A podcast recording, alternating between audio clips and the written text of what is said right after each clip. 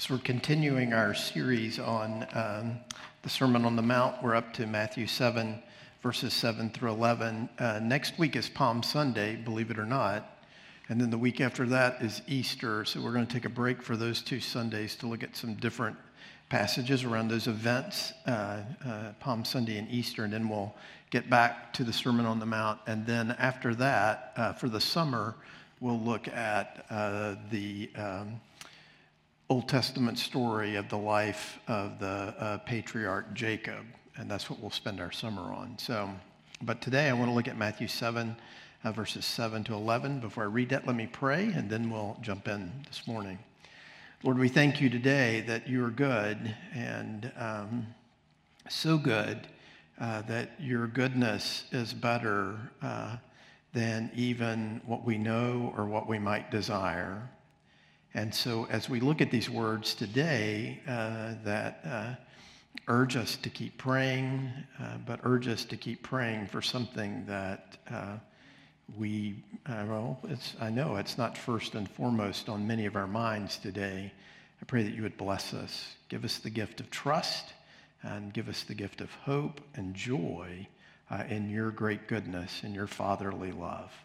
We ask this in the name of the Father, Son, and Holy Spirit. Amen. So, Matthew 7, verses 7 to 11, uh, text is uh, in the bulletin, also up on the screens behind me. Uh, this is God's word. We should hear it and respond to it as such this morning. Ask, and it will be given to you. Seek, and you will find. Knock, and it will be opened to you. For everyone who asks receives, and the one who seeks finds, and to the one who knocks it will be opened.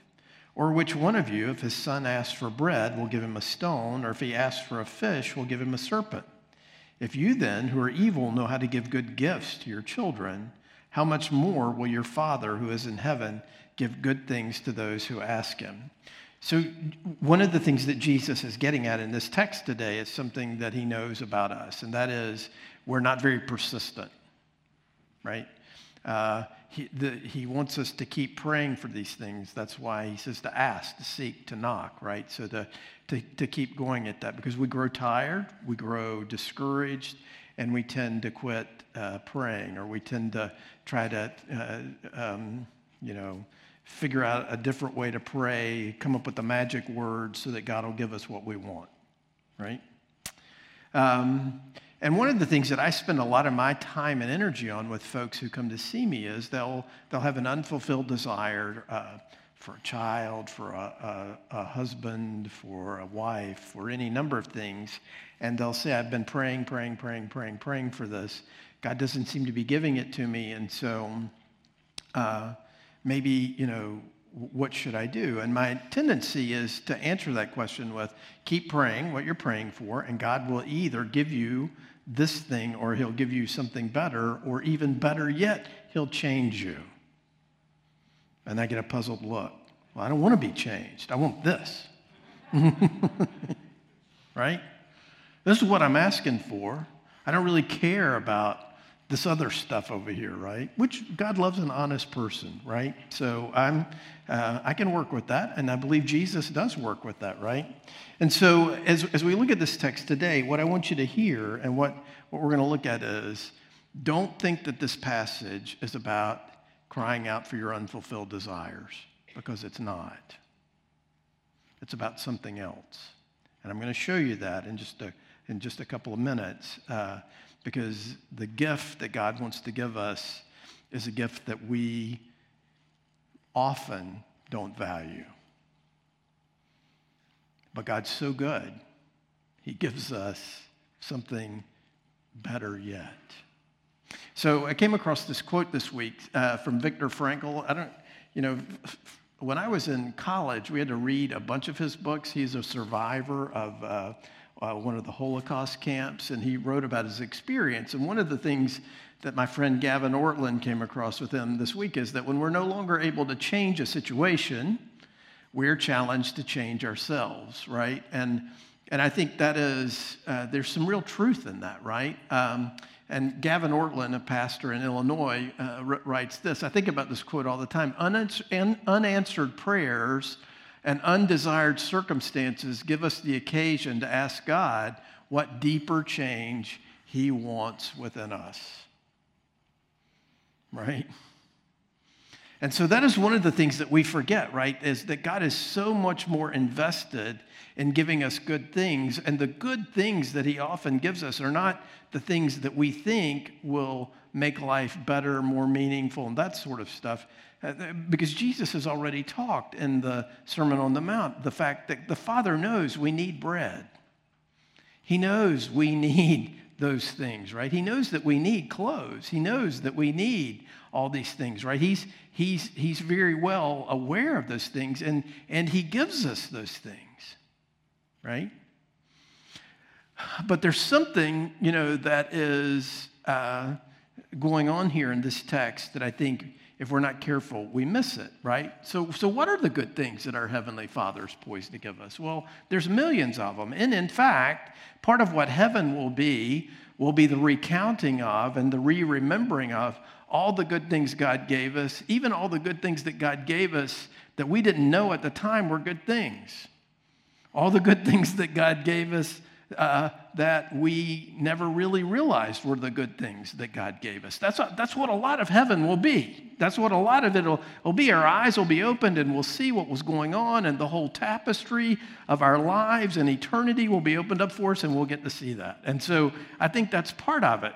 But, but, but the problem with that, even looking at that, is the context here of what Jesus is doing in the Sermon on the Mount is something altogether different than just telling us to keep praying for the things we desire. He's uh-huh. actually puts these words about prayer in the part of the sermon that's not first and foremost about prayer. And I'm going to show you that in a minute to make, to make my argument. Now, listen, I'm a preacher. That's what I do. And I know plenty of times where I'm preaching away and I think, wait, there was this great thing I was supposed to say back here and I forgot to say it.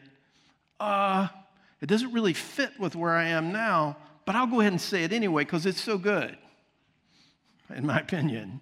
And so, so I'll interject. I do this all the time. If you follow me, some of you follow me, that you realize, wait, how does that connect to what he was just talking about? Well, uh, it's not because I have this brilliant mind that makes these deep connections. It's because I forgot to mention it earlier, and it's so good I need to tell you now, right? So you could look at this. I mean, Jesus has been talking about other things other than prayer, and suddenly, right in the middle of that section, he starts talking about asking, seeking, and knocking. Did he forget to talk about that? Because he's talked about prayer a bunch, right? And, and, and, and we see that, right? He has a lot to say about prayer, right? He said in chapter 6, and when you pray, you must not be like the hypocrites, for they love to stand and pray in the synagogues and at the street corners that they may be seen by others. He goes on uh, to say, you know, pray to your Father who's in secret. Your Father who sees in secret will reward you. Your Father loves you, right? Don't be like them. Your Father knows what you need before you ask Him. Then he goes on Our Father in heaven, hallowed be your name, your kingdom come, your will be done on earth as it is in heaven. Give us this day our daily bread and forgive us our debts, as we may also, as we also have forgiven our debtors, and lead us not into temptation, but deliver us from evil. And then the clue to what the theme of these, this praying really is about is in Jesus' commentary there at the end. For if you forgive others their trespasses, your heavenly Father will also forgive you. I mean, Jesus could have picked any number of those petitions in the prayer to round off his, his commentary at the end, but he talks to us about forgiveness. Not only our forgiveness with our Father in heaven, but to forgive others. And he ends that with those ominous words, right? That if we're unwilling to forgive others, perhaps we haven't been forgiven ourselves, right? Next slide. So he ends the Lord's Prayer. The thing that we have to see about that is with a relational concern, right? Now, uh, and Jesus says here in this text that he wants us to keep on praying for these things. When, when the word here is ask, seek, and knock, it's, that's not exactly what he's saying there. He's saying, keep on asking. You've been asking, keep doing it. You've been seeking, keep seeking. You've been knocking, keep knocking. Don't stop. But he places this word about prayer right in the middle of this, this other thing that he's been talking about, right? The context tells us that Jesus is talking about praying about our relationships with one another.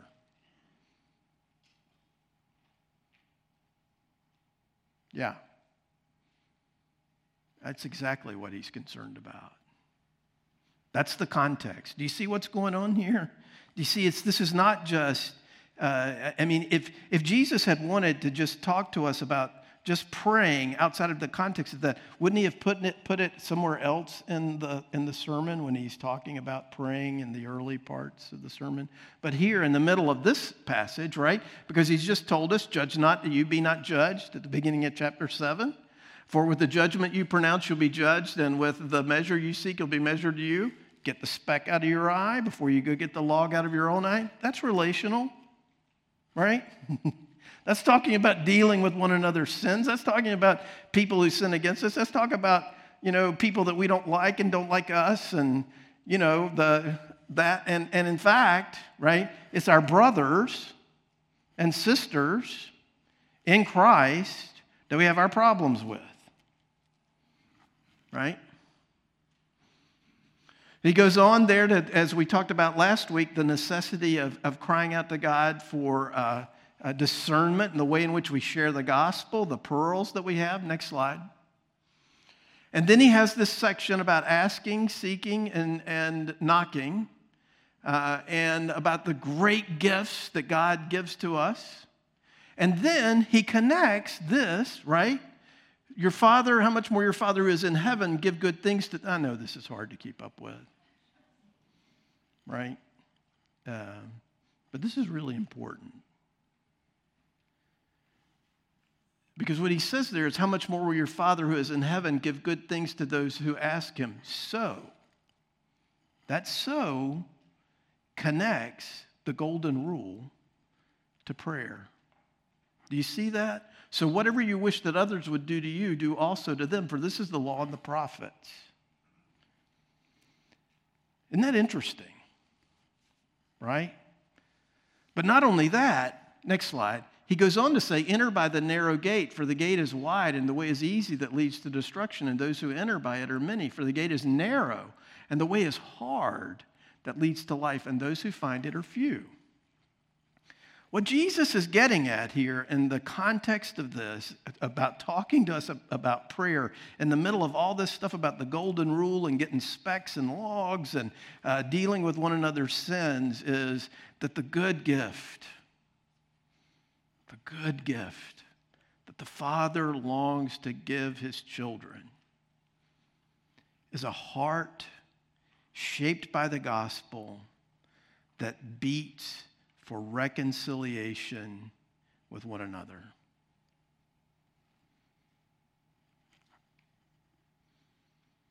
Now, that may, I'm certain that was not the first and foremost need you thought you had for God to give you today. But one of the things that we miss about the way we think about this is, is that the premium that the Lord places upon our relationship as his people. It is the marker. It is, in many ways, the determining factor of our witness to the world and our, the quality of life that we live with one another.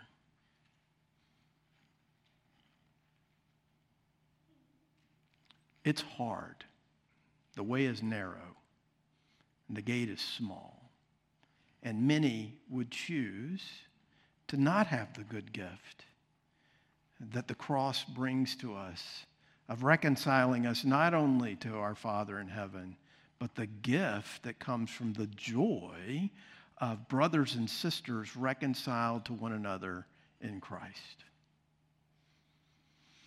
And I want you to understand something today about this. We, we know that, and we talk about this often here, that God gives us better gifts than we would want for ourselves. We think we know what we want, and often we do. And there are many good things that we should pray for. There is nothing wrong with praying for uh, a, a, a, a, fruitful womb. There's nothing wrong with praying for a, husband or a, a wife. There's nothing wrong for longing for those good things. But there are good things that God has for us that we often turn away from. There's a party. And the boy hears the party. And he thinks, what's going on? And he goes to the door of the party. And one of the father's servants says, Your little brother, who was dead, gone away, has returned. Come into the party. Come into the party. The father sees the beloved son, and he goes to him just as he went to the prodigal and says, Come in the party. Come in the party. Father, how could you do that? And it ends tragically right there. The father wants both brothers to enjoy fellowship, delight, the, the fullness of that feast with the Father and with one another. That's why Jesus embeds right here in the middle of a, of a passage about uh, discernment, about getting specks out of eyes, and then how we want to be treated and how we treat others, and a warning about the narrowness of the way uh, forward with this thing about prayer, about praying, longing for, seeking, knocking to get the good gifts that the Father has for us. You are the good gift to one another. Your love, your care, your fellowship, your prayers, your bond with your brothers and sisters, though it may be strained and though it may be stretched beyond its limit, is the good gift that Jesus wants us to be praying for, seeking, knocking, finding. Now, the, the, thing, the thing about this, this is, is that we tend to think and we tend to withdraw from one another because this is hard. And because it's hard, Jesus says, keep on seeking, keep on knocking, keep on asking. Because it is the heart of the Father to give good gifts to his children. And the good gift that he gives to us is a pathway to bridge, to forgive, and to reconcile with one another. And it is hard. It is so hard. And in fact, it is, it, is probably um, uh, one of the, very, the, the most difficult aspects of living in a community with other people. Next slide. Um, because I think the thing that we forget about this is, is that the good gifts that Jesus wants to, to give us is that we would have the kind of heart that will able, enable them to act in accord with these instructions all around this command to pray about our relationships. He wants us, our hearts, to seek after reconciliation. You need to be broken. I need to be broken if we are unreconciled. Jesus has a passion for that. It is why he, not only did Jesus come to make you right with God, he did that. But he can't, you cannot say that you love God and hate your brother. Secondly, this gives us a sense of patience because what we know here is the necessity of having to keep doing this and keep praying for this because in and of ourselves, we are not instant, natural reconcilers. Thirdly, this gives us the chance, the strength to cry out to God to make us forbearing with one another, to give up one another the benefit of the doubt, and to be willing to share burdens that are not ours, that are someone else's. It gives us an opportunity to be honest, yes, because what we need, the good gift that comes in this kind of fellowship, is not the kind of thing that just simply acts like there is no speck in the eye, there is no log in the eye. We're, we, we are joined to one another, and we look at those things and we point those things out, and we help one another with that. But ultimately, this gift tends towards our joy. That's what the Father desires for us is the joy of being reconciled, of finding our place in his family with one another. I got to uh, do a beautiful wedding yesterday. Outside, a little cold, but uh, it was uh, uh it was it was beautiful. And um, I've done a million weddings.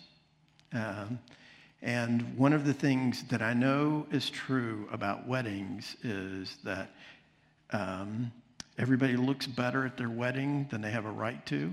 And uh, they spend gobs of money on clothes and makeup, and, you know, they look really good. And you get up for this, and everybody's there except, you know, the cranky aunt or uncle or whatever is there to tell you good things. They love you. They're all beaming at you. I always include in my wedding liturgy the question to the congregation Will all of you witnessing these promises do all in your power to uphold Steve and Marty in their marriage? We're all in this. We're all in this. Right? Because we need that with one another. We need to be invested in that way. But the problem is repeated disappointment, human weakness, human sin, human coldness, the drive of our flesh causes us to fall apart. When God put Adam and Eve in the garden, it was beautiful. It was very good sin entered and it became ugly. This woman you gave me, she's a loser. Right? How ugly. How terrible. And it becomes even more challenging for us because, frankly, can I speak frankly? I haven't been doing that up to this point, but frankly, frankly, you know, when somebody begins a sentence with, uh, let me be honest. You know, my, my thing is, have you been lying to me till now? right? Um, I hope not. Um, the, the fact of the matter is, all of us are sick and tired of being sick and tired. All of us are uh, at the end of our resources and at the end of our rope to have patience, kindness, gentleness, self control. Because there's a lie that says ranting and venting, harboring anger, and then spewing it will make you feel better. It will not. It will kill you, and it will kill others. So Jesus knows the good gift of reconciliation, the good gift of the harmony and the joy of people living together in his peace that he died to give us is something that we have to keep praying for. Keep praying for, especially when we're tired and at the end of our rope and our own resources. I know I'm tired. And the way I know that is uh, I can't remember a bloomin' thing. And it's not dementia so much as it is so much is going on and I have so much to keep up with that I usually keep all this stuff in my head. And now my phone is full of notes. Remember to do this. Remember to talk to this person. Remember to, because it just, it flies away. I'm tired. And I don't have a lot of energy to pursue especially difficult situations. And so I need to ask, I need to seek, and I need to knock. Next slide. So I came across this this week, and I thought this was a pretty good explanation of, of where I am, right? So we're weary and heavy laden. Our instinct is to isolate, assuming we are uniquely exhausted and anxious, which honestly, I am more exhausted and more anxious uniquely than you are. right? My, troubles, nobody knows the trouble, right? So I'm, I got it worse than all of y'all. So let me just, let's just stipulate that, right? But the tendency with that is to look at that and to look around us, to cast aspersions upon our brothers and sisters, and to isolate. Scrooge was as solitary as an oyster. Now, I love oysters. Oysters exist singularly in a hard shell in a bed with other oysters in a hard shell. Is that what you want your fellowship to look like? An oyster bed, right? But we're not alone. Rest for our souls is available as we move toward the gentle and humble Christ who abides among the sisters and brothers who share our brokenness. You see, as we come to the table of the Lord today, one of the things that we recognize is we, you know, we, we live in America, and America is about rugged individualism and pulling ourselves up by our own bootstraps and working hard and having our own individual personal relationship with Jesus Christ, which is there's a, there's a lot of value and a lot of great things in that. But the, the problem with that is, is that Jesus calls us to himself together. The vision of heaven is not me and Jesus, we be mates forever, but the vision of heaven is that we're all gathered there at his table forever. Then came the day of unleavened bread on which the Passover lamb had to be sacrificed. Jesus sent Peter and John, saying, Go and make preparations for us to eat the Passover. When the hour came, Jesus and his apostles reclined at the table. And he said to them, I have eagerly desired to eat this Passover with you before I suffer, for I tell you, I will not eat it again until it finds fulfillment in the kingdom of God. After taking the cup, he gave thanks and said, Take this and divide it among you, for I tell you, I will not drink again of the fruit of the vine until the kingdom of God comes. And he took bread, gave thanks and broke it, and gave it to them, saying, This is my body given for you. Do this in remembrance of me. In the same way, after the supper, he took the cup, saying, This cup is the new covenant in my blood, which is poured out for you. And I assign to you, as my Father assigned to me, a kingdom, that you may eat and drink at my table in my kingdom. Let's confess our sins uh, using this prayer from Jeremiah and from the Psalms. Pray with me. Has a nation changed its gods, even though they are no gods? But my people have changed their glory for that which does not profit. Be appalled, O heavens, at this. Be shocked, be utterly desolate, declares the Lord. For my people have committed two evils. They have forsaken me, the fountain of living waters, and hewed out cisterns for themselves, broken cisterns that can hold no water. How long, O Lord? Will you be angry forever? Will your jealousy burn like fire? Do not remember against us our former iniquities. Let your compassion come speedily to meet us, for we are brought very low. Help us, O God of our salvation, for the glory of your name. Deliver us and atone for our sins for your name's sake.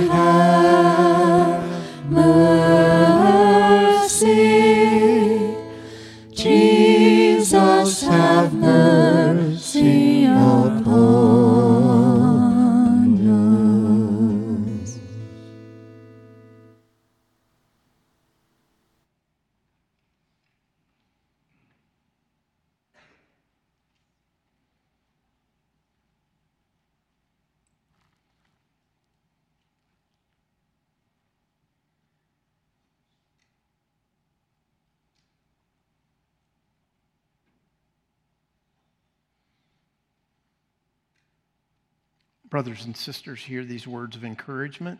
We were dead in our trespasses.